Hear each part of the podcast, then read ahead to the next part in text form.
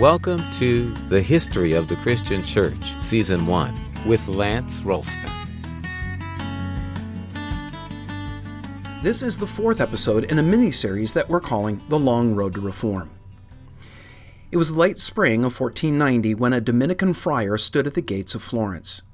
This was not the first time that the 33 year old Girolamo had made the 160 kilometer or 100 mile trip from his native Ferrara to the city of the Medicis. He'd lived for a spell in the city.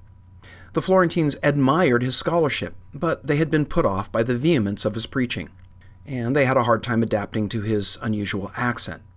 But now he returned at the invitation of Lorenzo de' Medici, Lorenzo the Magnificent, who virtually owned Florence, and to whom he'd been recommended by the famous philosopher Mirandola. Girolamo Savonarola joined the monastery of St. Mark and began a series of lectures for his fellow friars. Soon, others joined the sessions, causing them to relocate to the main hall. The lectures turned into sermons. By the Lenten season of 1491, Savonarola's growing fame saw him invited to preach at the main church there in Florence. Short on tact, Savonarola lambasted the decadence of the city's rich, of which there were not a few. Lorenzo de' Medici was especially displeased. Who did this upstart think he was? He'd only come to Florence at Lorenzo's invitation. This was no way for a guest in his city to act. Medici hired another preacher to attack Savonarola. It failed since the people sided with their new preacher. He'd become their champion in decrying the exorbitant luxuries of the wealthy. The mercenary preacher refused to accept defeat and went to Rome to plot his revenge. Savonarola was then elected as the prior of St. Mark's, and within a short time reformed the life of the community so thoroughly that the people of Florence all remarked on how holy the order had grown. Savonarola sold off some of the monastery's estates and gave the proceeds to the poor. His reputation was unimpeachable. Though bitter enemies, when Lorenzo lay dying, he asked for the prior to come and bless him. Lorenzo's successor was Pietro de' Medici, who promptly lost all respect from the Florentines. The French king, Charles VIII, was on his way to claim the rule of Naples. Instead of organizing the defenses of Florence as he ought, Pietro tried to buy him off. The Florentines were furious and sent their own embassy under Savonarola. They expelled the now hated Pietro and settled with the French by becoming allies. Though Savonarola was technically just a monastic prior, he'd become the civic leader. The Florentines asked him to design a new government for them.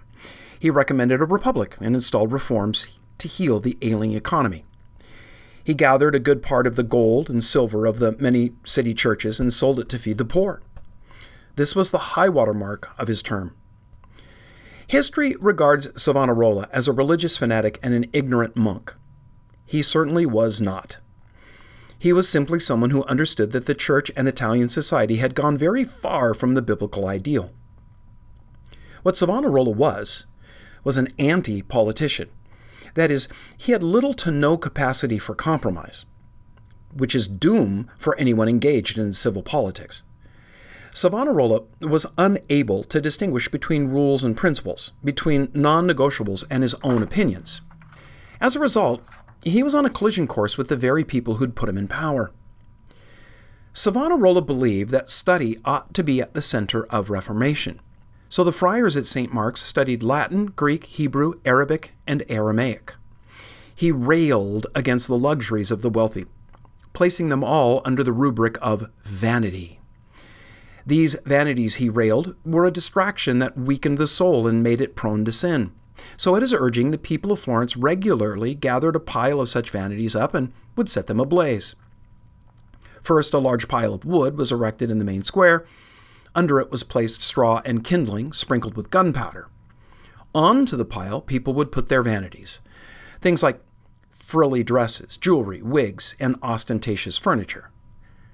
Amidst singing and ceremony, the entire thing was set ablaze a bonfire of the vanities. These bonfires replaced the traditional celebration of Carnival just before Lent, something else that Savonarola had banned. His reforms were echoed in the surrounding cities. When Florence's rival Republic of Siena requested Savonarola's assistance, he went with 20 fellow monks to engage in reform. They arrived and went to work with them. The first order of business was to clear house in the monastery there. When some of the expelled monks resisted the reforms, Savonarola decided, well, if they weren't going to go along with his plans, he was leaving. He had far more luck at Pisa and the monasteries that were scattered around Tuscany. As we might expect, Savonarola's downfall came about because of his inability to play the political game. Alexander VI, one of the worst of the popes, made an alliance against France that included a good part of Italy, Germany, and Spain. The smart move was to join the Pope's party, but Savonarola insisted on keeping his promise to the French. The Pope responded with severe measures against Savonarola personally and against all of the city of Florence. These measures were largely economic in nature.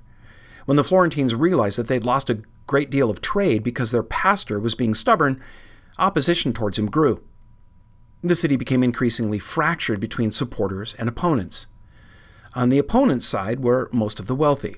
His supporters declared that Savonarola was a prophet and demanded that he begin performing miracles for them. When something that he had foretold did come to pass, they grew even more enthusiastic, but when he failed to perform the required miracles, they turned on him. A mob marched on St. Mark's to apprehend him. Savonarola refused to defend himself. He forbade his friends resisting the mob lest an innocent be harmed. He was then hauled to the city square where he was beaten and turned over to the authorities, some of whom had longed for this day for years. This was it, the civil showdown. The authorities had to find something damning to accuse him of. To elicit a confession, he was tortured for days. But the most that they could make him confess to was something he'd never claimed to begin with being a prophet. The Pope sent legates to assist in the trial. These also tortured Savonarola. All that they could obtain was an admission that he'd planned to appeal to a church council. Savonarola admitted that he'd been too proud in his calls for reform, saying, quote, Lord, even if Peter, on whom you had bestowed so many gifts and graces, failed so thoroughly, what else could I do? Unquote. Despairing of finding charges severe enough to execute him, the judges condemned Savonarola and two friends as being heretics and schismatics, without identifying what heresy they espoused. They were turned over to the civil authorities to be executed, because again, the church can't kill. The only mercy that Savonarola received was that he and his friends were hanged before they were burned. Their ashes were then thrown into the Arno River flowing through Florence. That was considered the height of infamy, because by scattering one's ashes, there was nothing left to remember them by, and so no place that people could mark a memorial and keep their name alive.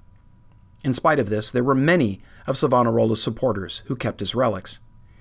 And I have been to Florence, and I've stood at the little memorial on the paving stones in the main square where he was burned.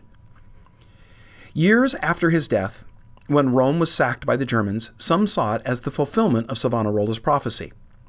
To this day, there are those in the Roman Church who argue that Savonarola was a saint and that his name should be added to the official list. As we end this shorter episode, I want to again thank all of those that have given a like to the Communio Sanctorum Facebook page and who have written a review on iTunes.